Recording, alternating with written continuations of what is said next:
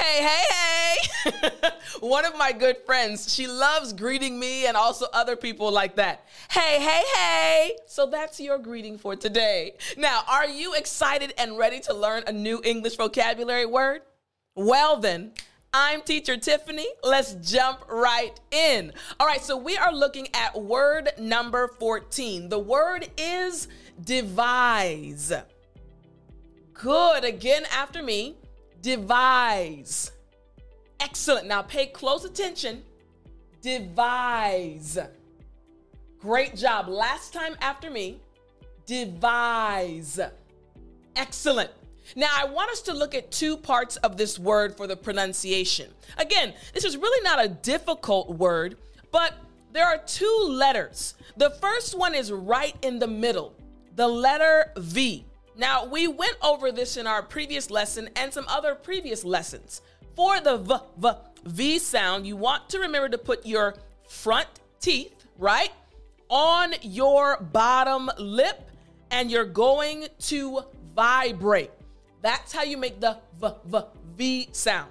But at the end of the word, we have the letter S.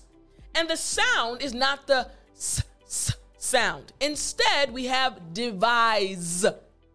That's right. It has the Z sound. And remember, thinking about bees buzzing and pollinating the bzz sound. You want to vibrate. So now that we understand the V and the S or Z sound, say the word again after me. Devise. Excellent. Very good. Now, what does this word devise actually mean? It means to plan or create. Again, to plan or create. So check out this example sentence. We should devise a fundraising campaign.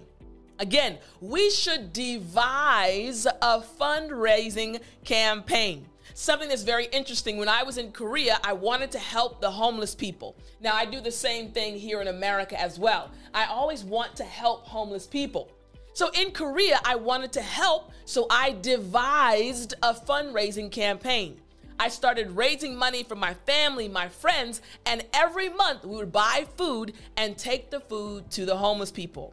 We devised a fundraising campaign. Makes sense, right? Excellent. Now, I want you to keep practicing. I want you to use this word at least one time today, and I want you to get your copy of the ebook Daily English Vocabulary, book number six. Remember, there are audio files included. You get worksheets, answer sheets, flashcards, and so much more to help you master this word and the other words to start sounding like a native English speaker. So get your copy by going to www.studywithtiffany.com, and I'll talk to you next time.